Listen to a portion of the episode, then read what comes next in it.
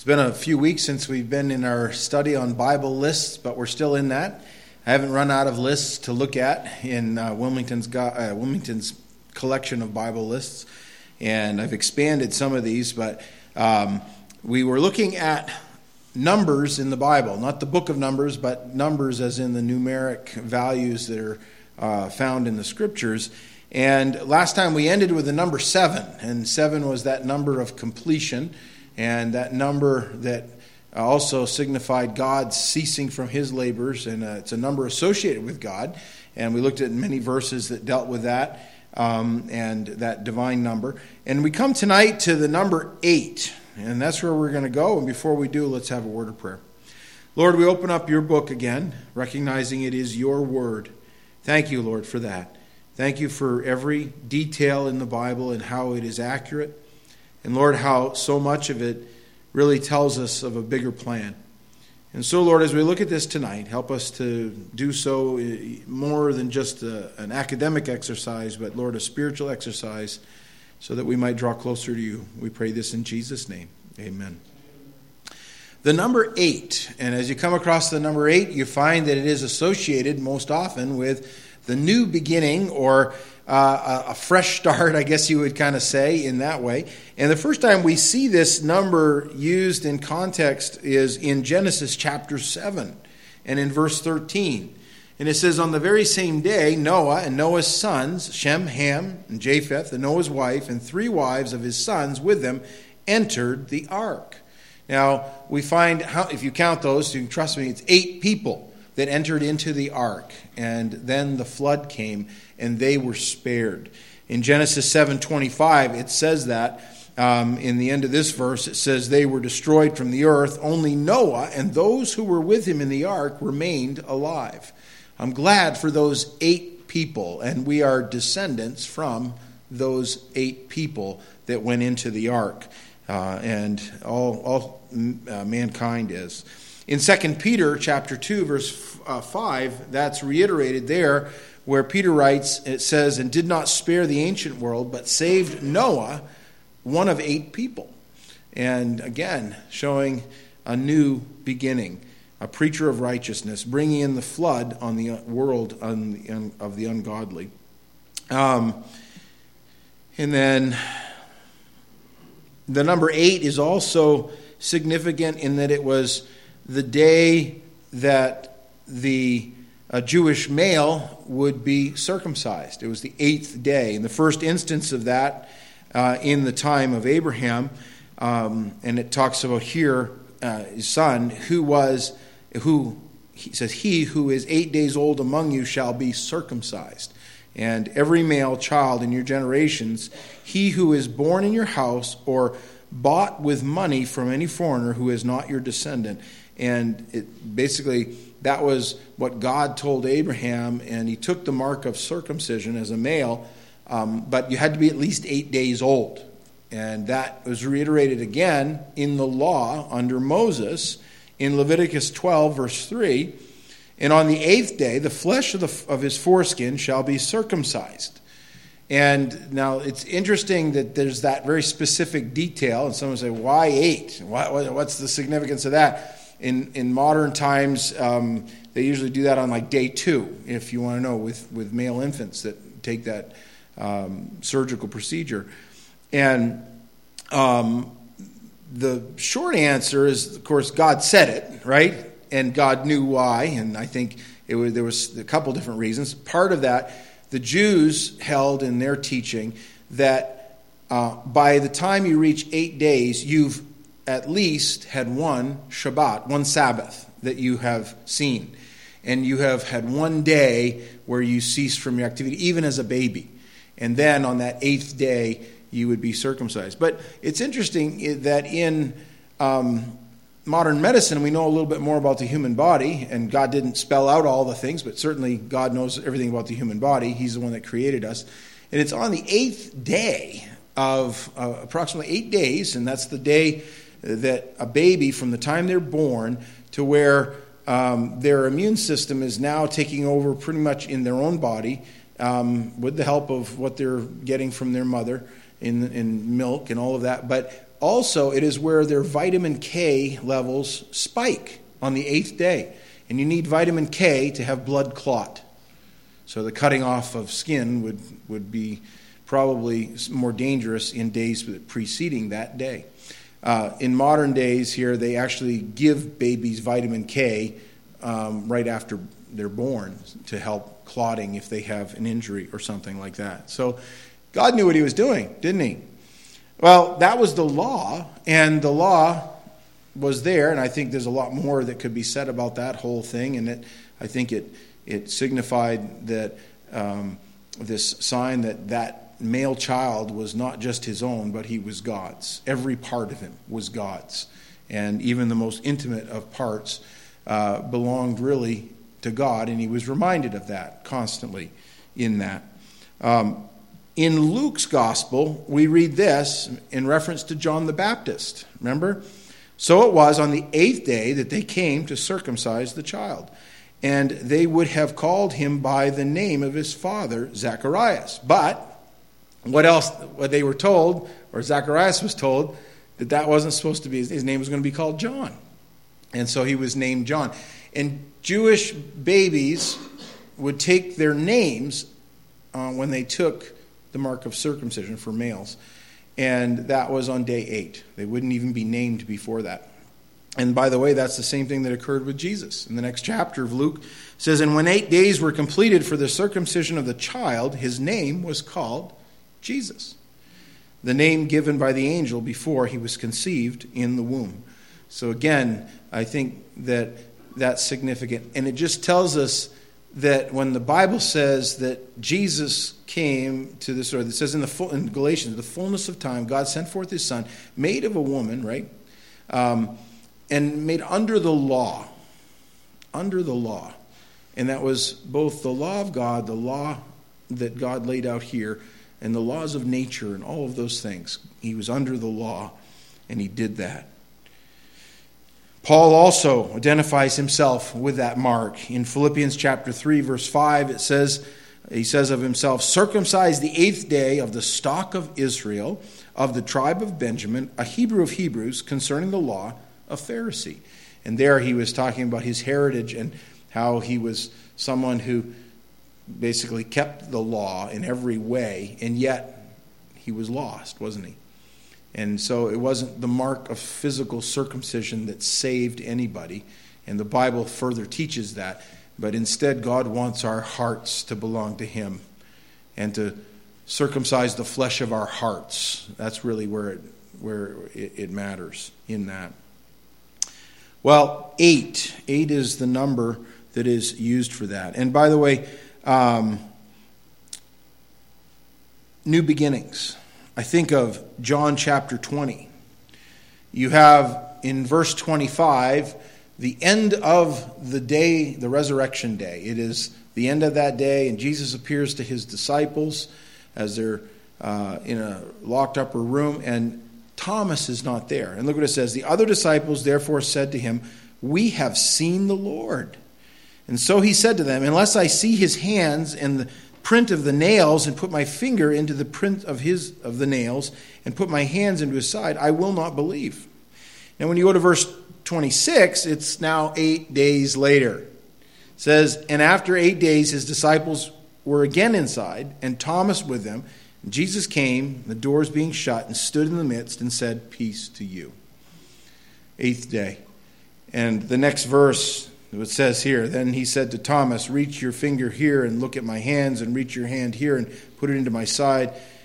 Do not be unbelieving, but believing. And Thomas answered and said to him, My Lord and my God. Thomas believed. It's a good thing that for new beginnings, right? It's a good thing that I had a new beginning. And you, if you're a Christian, you had a new beginning. And um, it maybe wasn't on an eighth day of something, but the eighth day symbolizes that often in Scripture and we see that. And there's other times the number eight appears. It isn't necessarily significant to that, but there are a number of different things that come out of that. Um, number nine. Number nine in the scripture is the, the fullness of blessing and finality. And that's how it appears. And number nine, the fullness of blessing and finality. Uh, and the first one there, let me see. Um, I have this on the Day of Atonement. Interesting here. It says, It shall be to you a Sabbath of solemn rest, and you shall afflict your souls on the ninth day of the month at evening. From evening to evening you shall celebrate your Sabbath. So it was on that ninth day of the month uh, that they were to every year in that month they were to have a, a Shabbat, a, a ceasing, a Sabbath, a high Sabbath, and it was again associated with that. And it was the Day of Atonement was a time when the high priest would go in and he would go in and offer sacrifice, first for himself, a sinner, a blood offering, and then he would go in and offer a blood offering, a sacrifice uh, on behalf of the people as their mediator. And he would do that. And again, it was a picture of the fullness and the completeness of God's work in Christ. Because we're going to get to that in our study in the book of Hebrews, but it's the blood of bulls and goats and the sprinkling of ashes of an heifer and all that could not take away sin. Couldn't do it. But it symbolized one who would. And you come to Matthew's gospel. In Matthew 27 45, and now from the sixth hour until the ninth hour. 3 p.m. is the ninth hour. Um, that would not, in our day, it isn't. But remember, the Jews had their days, and they would start that day at 6. And the ninth hour of that, 6 a.m., would be 3 p.m. So that's how they get that. And it says, There was darkness over all the land. And about the ninth hour, Jesus cried out with a loud voice, saying, Eli, Eli, Lama Sabachthani, that is, my God, my God, why have you forsaken me? And you have salvation paid for, or sin paid for, salvation fully accomplished in the resurrection of Christ, but it occurs at the ninth hour when that happens. Here's another interesting fact how don't know how if you can prove it prove it but because our calendars are a little askew and there's some variations of calendars and things like that but um, most often the, the traditional view of in, in lining up with our current calendar uh, of the death of Christ. Uh, the crucifixion occurred on March 31st, AD 30. That's about the, the date when it occurred, which happens to be the ninth day of Nisan. the ninth day of Nisan on the Hebrew calendar of that year. Um, so, in, in that. And then Jesus made nine post resurrection appearances. Again, the significance of that Maybe. I don't know. I just think it's interesting that you have the number nine associated with completeness and finality, and you have those things occurring in that. Um, there are other things that are, are nines. Um, for instance, well, how about this? Acts 10, verse 30. About the ninth hour of the day, he saw clearly in a vision an angel of God coming in and saying to him, Cornelius. Cornelius was a centurion. And you have the gospel going from the Jew primarily, that's like the first years of the book of Acts, now going to the Gentiles. Cornelius is a Gentile. And Peter goes down to him after God commands him to, and he's able to um, go and, and share the gospel, basically the truth, with Cornelius, a man that already had a lot of knowledge of this stuff. But it falls into place when the evangelist Peter goes and talks to him, and the man is baptized in his household. And again, happens on the ninth hour of the day when he had that vision. Um, there are nine fruits of the Spirit, right? Love, joy, peace, long suffering, kindness, goodness, faithfulness, gentleness, self control. The nine full fruits of the Spirit of God fullness. There are other nines that are significant. Like, for instance, Sarah was 90 years old at the birth of Isaac, right? 90. That's Genesis 17. 17.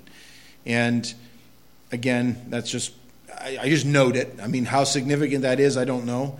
Um, some have said there's also other things, like if you look at the Spirit of God or the, the fruit of the Spirit, the ninefold fruit of the Spirit. There are 18 spiritual gifts mentioned. So 18 is a um, uh, is you know obviously two nines, right? Put I don't know. Those are just things that you can do. You can read way too much into this too, but I'm just saying these are things that are interesting, and people have pointed that out um, as you look at Scripture. Uh, I don't think it changes any doctrine or all those things, but there are some things that are there. Well, we'll move on. 10. 10 is the number of human government. And we see that in Scripture in a number of places. For example, um, before there is even government, you have the generations that go from Adam to Noah, right? And guess how many generations there are? 10. 10 generations. Um, there were 10 plagues in Egypt that were accomplished before Pharaoh said his government couldn't fix it, right? And Pharaoh said, Let my people go, or, or allowed Moses to let his people go, right? Um, when Moses went to him and doing that. 10 plagues to accomplish the judgment of God on Egypt in that. Uh, you have 10 sons of Haman in the book of Esther. Then Esther said, If it pleases the king, let it be granted to the Jews who are in, in, Shushan to do again tomorrow, according to today's decree, and let Haman's ten sons be hanged on the gallows. And they were. And there goes Haman's political career, right there, again, in that. And so the king commanded this to be done. The decree was issued in Shushan, and they hanged Haman's ten sons. In the book of Daniel, he has this interpretation of the vision. The ten horns are ten kings. This is a revived Roman Empire, or a Roman Empire, then a revived Roman Empire later. Who shall arise from this kingdom, and another shall arise after them, and he shall be different from the first ones, and they and shall subdue three kings. And but you have ten kingdoms that come out of that, ten kings, and because he goes on and explains that. In the book of Revelation, that repeats itself in a revived Roman Empire. In Revelation 17:12 it says then the 10 horns which you saw are 10 kings who have received no kingdom as yet but they receive authority for 1 hour as kings with the beast. And again the highest form of human government falls short of God's government, doesn't it? And it falls short because the best Satan can offer is these 10 kings. That's it. Uh, and they will eventually be judged in that way. But it's just, again, a picture. Too uh, uh, often, as you go through Scripture, you see these groupings of 10, and it's in reference to governing. In the book of Ruth, chapter 4, and he took 10 men of the elders of the city and said, Sit down here. And so they sat down. And there they judged the situation of Ruth and the kinsman redeemer, all of that. So 10, the number of human government. Now you have 12, all right? we jump. There's no 11. There's probably 11s in the Bible, but it's not, I guess, that significant. Uh, 12, the number of divine government. 12. So you get that. Um, you start off, well, Genesis 49 28, right? And these are the 12 tribes of Israel. And there were 12 tribes, weren't there? 12 families. And out of those 12 families would arise a nation. And out of that nation, out of one of the tribes, would arise a Savior, the Messiah, would come out of God's plan, not man's plan, in that. Uh, we find uh, also when Jesus had his disciples, how many were there? 12, right? And he called his 12 disciples together and gave them power and authority over all demons to cure diseases. Um, you come to the book of Revelation, and by those 12 disciples, then 12 apostles, right? That significance of 12. Uh, Revelation 21 in verse 12, there you go, verse 12, uh, also says here, this is reference to the New Jerusalem, she had a great and high wall with 12 gates and 12 angels at the gates, and the names written on them, which are the names of the 12 tribes of the children of Israel. And then you go down to verse 14, it says, Now the wall of the city had 12 foundations, and on them were the names of the twelve apostles of the Lamb. So the very foundations of the New Jerusalem um, and that city, which is the right, you know, it, it is basically the the center of the kingdom of God. And when you think about that, the eternal kingdom of God, and it has the number twelve associated with it uh, in its founding in in those things. Um, hope I'm not losing you on all this, but anyways, mostly just interesting. I do think that details are important in Scripture. Some are more important than the other. Uh, you come to the number 30, all right? We jump ahead. 30. 30 is the number of sorrow and mourning. Sorrow and mourning. And we see the number 30 associated with that often in Scripture. For instance, Numbers chapter 20 and verse 29, we have the death of Aaron. And it says, All the house of Israel mourned for Aaron 30 days. Then Moses. And the children of Israel wept for Moses in the plains of Moab 30 days. So the days of weeping and mourning for Moses ended. So there was a, a time frame of mourning, and it was associated with 30 days of mourning in that. In Judges chapter 14, we were here not long ago looking at the life of Samson. And remember what Samson has a riddle in that chapter, and he didn't think anybody was going to figure it out and his wife got him to tell what it was, and she told the men, and he had wagered a bet of clothing and all of the things that go on with that. And so Samson, in his rage of having been deceived, and the men finding out the answer to the riddle, he goes and he kills 30 men and creates great sorrow for Ashkelon and the Philistines. And it says, um, but if you cannot explain it to me, then you shall give me 30 linen garments and 30 changes of clothing. And then it goes on to say in that that he went and he killed 30 of their men. When he he made he made good on his deal, but it cost the blood of men in doing that. So you have that. Uh, 30. It was at age 30 Jesus began his public ministry. Now, Jesus himself began his ministry at about 30 years of age, being, as was supposed, the son of Joseph, the son of Heli. And um, that's important because, by the way, that was the 30, the year 30 was the year that a rabbi could enter into public ministry. They felt that a man by age 30 had finally matured. Women, probably it's only like 15, but men, it takes them to 30. But uh, they, they, that was something that was under the traditions of men. It's not spelled out in Scripture in that way, but the pattern is seen there. And Jesus, again, began his ministry at age 30, right in his prime, and he did that. And it was 30 pieces of silver that betrayed him, that Judas betrayed him with, right? in Matthew 27 3. It says, Then Judas, his betrayer, seeing that he had been condemned, was remorseful and brought back the 30 pieces of silver to the chief priests and the elders, saying, I have sinned by betraying innocent blood. And they said, What is that to us? You see to it. Then he threw down the pieces of silver in the temple and departed and went out and hanged himself. Pretty sad scene, a sorrowful scene. And they went and took that money and they bought a field with it, and it was prophetic of what Jeremiah prophesied in the Old Testament about the potter's field, right? And that's what they did with that money, and it was there as a field of blood. Sad place.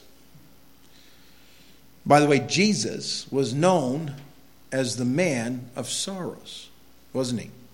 Isaiah 53, which reveals the, the ministry of Christ and why he came in a prophetic sense, because it was 700 years before he came that Isaiah writes this.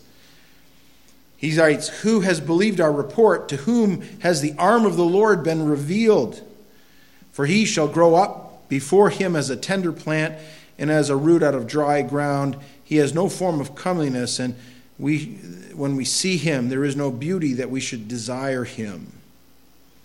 He is despised and rejected by men, a man of sorrows and acquainted with grief. And we hid, as it were, our faces from him. He was despised, and we did not esteem him.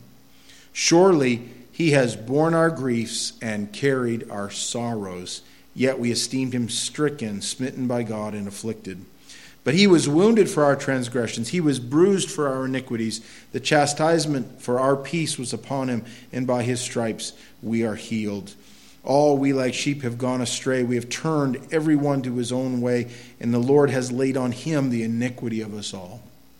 By the way, the, Isaiah is prophesying this as if it's past tense, right?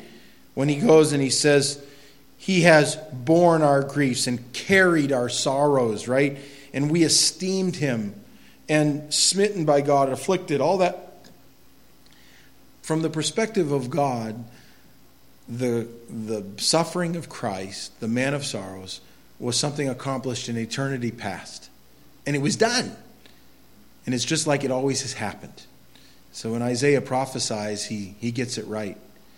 Many today who, like uh, for, for Jews that are observant Jews that would not embrace Jesus as Messiah, they, they won't even study this passage of Scripture because it is so clear, I think, very clear, that the Messiah is one who had to come and suffer.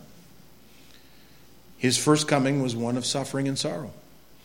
His second coming will be one of victory.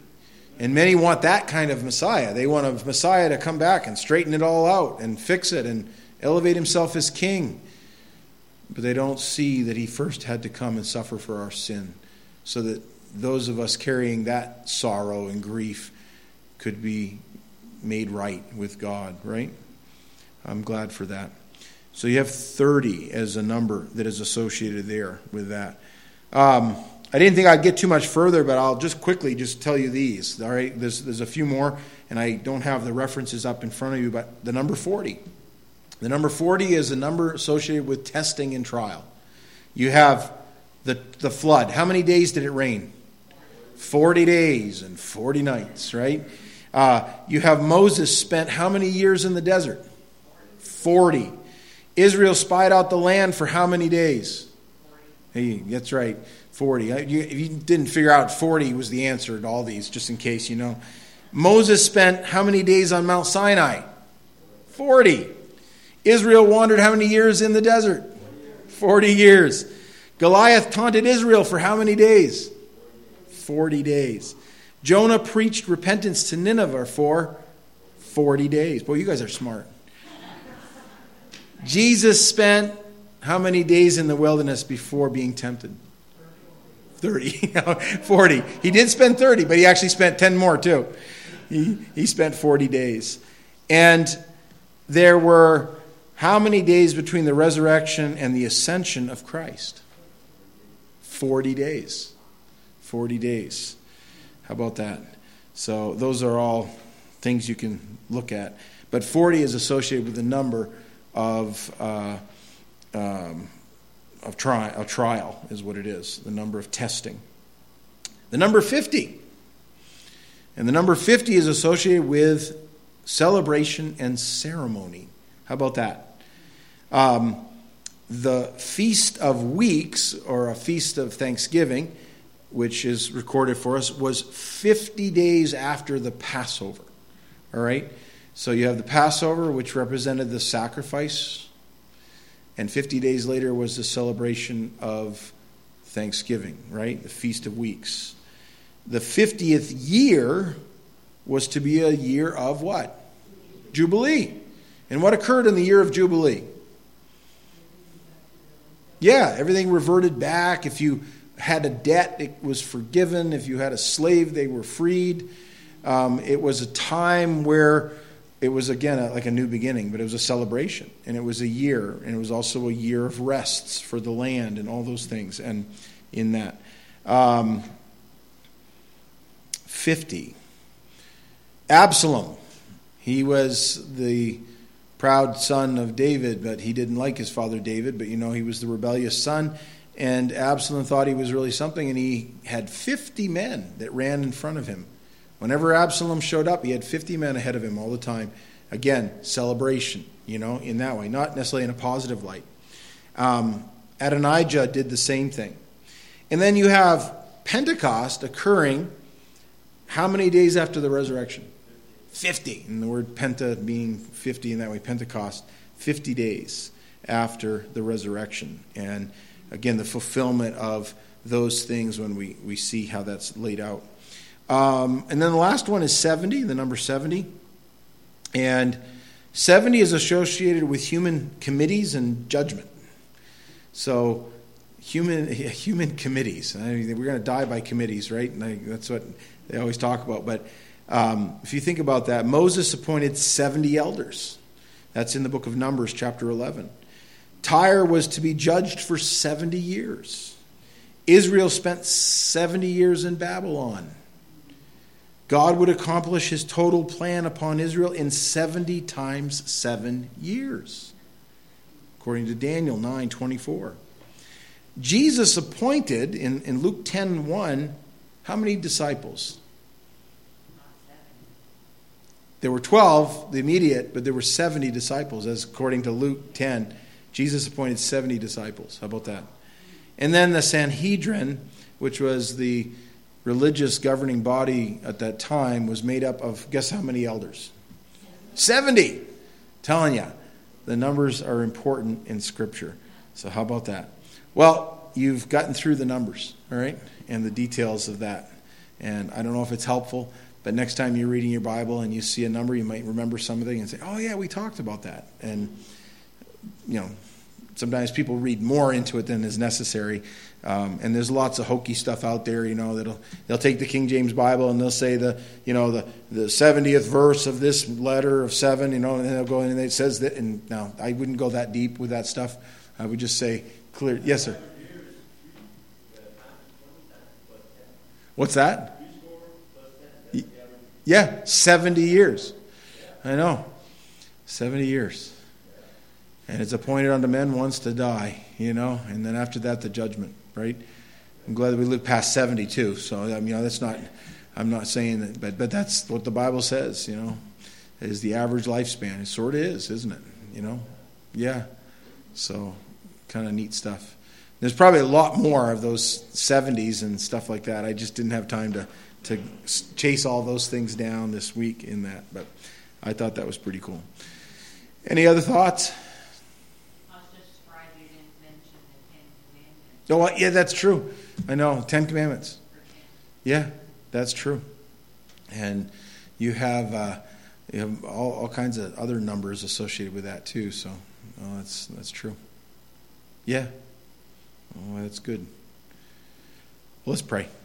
Lord, we're good, we're glad for the, the Bible and thank you again for those details like numbers and other things that are found here. And but Lord, in all of that, I pray we might see the big picture also that you entered into our realm, and Lord, you did so in the very perfect fullness of time, and you yet are inhabiting eternity at the same time. And Lord, our little brains, my brain certainly can't handle all that, but I think of it, Lord, I think just what wonderful love and grace extended to us. And Lord, thank you for the infinite wisdom of who you are how you know us, you know our frame, you know our, our bodies, you know how we're very, every element in our body is made up. And you can breathe life into those elements. And Lord, thank you for eternal life also. It is given to us through Jesus Christ. And may he be exalted in our lives this week. We pray in his name. Amen. Thanks, folks.